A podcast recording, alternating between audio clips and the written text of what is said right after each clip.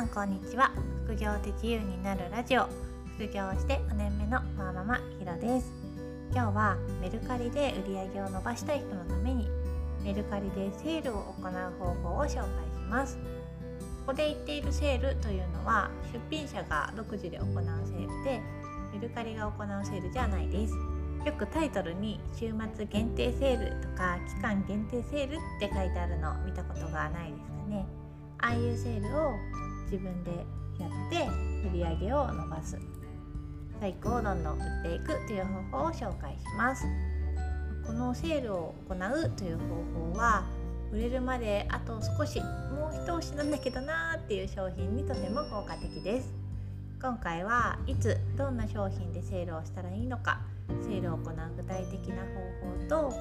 タイトルの工夫を紹介します。セールをうまく活用して不用品や仕入れたものをメルカリでどんどん売っていきましょう。まずいつセールをすると効果的なのかというと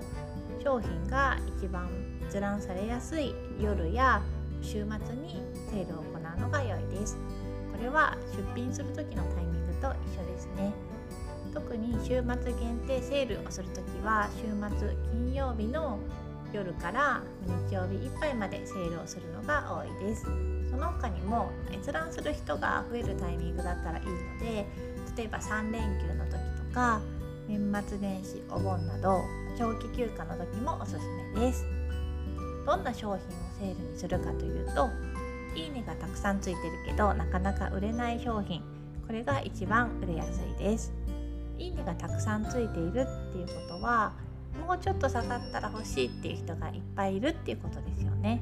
だからセールであと一押しすれば売れていく可能性が高いです。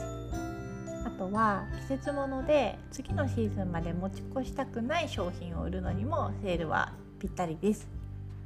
例えば春にかけてトレンチコートとかよく売るんですけど4月の終わりとか5月にも入っちゃうとだんだん売れなくなっちゃうんですよね。コートって結構かさばるので来シーズンに持ち越したくないなと思うことが多いので4月ぐらいにセールをして売り切ってしまいます。使う季節が結構決まっちゃってるものはシーズンが過ぎる前にセールで売り切った方が在庫管理の手間もなくてすっきりします。他にはこれ以上値下げしても売れないから処分しようかなっていう商品をダメ元で出すこともあります。これはダメ元なので売れればラッキーぐらいですかね。やっぱり一番売れやすいのはいいねがたくさんついている商品です。次にセールの具体的な方法について。まずセールしたい商品を選んでタイトルの冒頭に週末限定セールとか期間限定セールという文字を入れます。最終処分とかもいいですね。次に商品を100円以上値引きします。100円以上値引きすると新しく新着として上位表示されやすくてあとはいいねしてる人に値下げしましたっていう通知がいきます。だから気づいてもらいやすいです。先に100円を値引きしてからタイトルを変更すると閲覧のタイミングでタイトルの変更前に閲覧されることもありますよね。セールをしてるっていうのを伝えたいのでタイトルを変更してから100円引きする方がおすすめです。タイトルって40字しか入らないんですけど買いたくなるように工夫しましょう。ポイントは4つあります。期間限定ってわかる言葉にすること。今が最安値だって伝わること。もうこの時期を逃したら買えなくなること。早い者勝ちであること。これらを伝えると売れやすいです。要するに今買わなきゃ損だとか買えなくなっちゃうと思ってもらうのが大事です。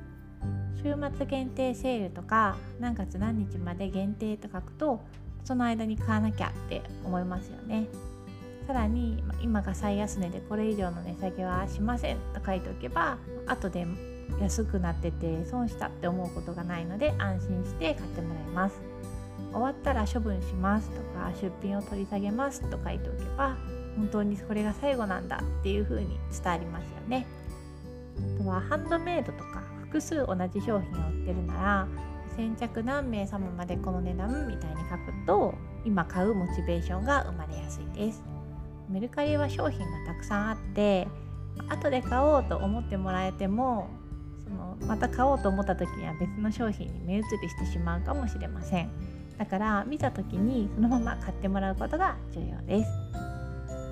在庫を処分するのにセールは有効なんですけどデメリットも2つあります。それはニーズがない商品には効果がないってことと手間がかかることです。ニーズがない商品、ま、欲しい人が少ない商品っていうのはいくら安くしても売れないものは売れません。セールはいいねがたくさんついてるような欲しいけどちょっと高いなって思われてる商品に有効な手段です。メルカリはあの出品一覧で目みたいなマークで閲覧数がわかるんですけど閲覧数も全然ないしいいねもないっていう商品はなかなか売れにくいです。2つ目のデメリットは手間がかかること。メルカリは一括でタイトルを変更するとかなんかツールを使うみたいなことができないので手動でタイトルをつける必要があります。もちろんコピペでいいんですけど商品数があると結構大変です。また売れなかった商品を出品の取り下げをしたり価格を戻したりっていうのも手動になっちゃうので手間がかかります。だから一律出品してる全商品をセールするっていうのはあんまりおすすめじゃなくてもう少しで売れそうなものをピックアップしてセールをする方が自分の手間と利益のコスパがいいと思います。最後に余談なんですけどメルカリが行うセールもあるんですよっていう話です。結構不定期で50%になるセールとか結構あって割引の分はメルカリが負担してくれるっていう夢のようなセールが多分1年半ぐらい前は結構あった気がするんですけど最近はないんですよね。ここ1年ぐらいは記憶にないんです。もうしないんですかね。またやってほしいなと思います。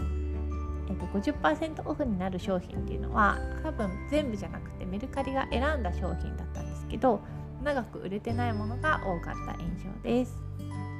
今日の話をまとめるとメルカリで出品者自身が行うセールっていうのは手間がかかるんですけどたくさんいいねがついてる商品を売りさばくのには効果的ですなかなか売れないなと悩んでる人は是非試してみてくださいねそれでは次回の配信でまたお会いしましょう。ひろでした。さようなら。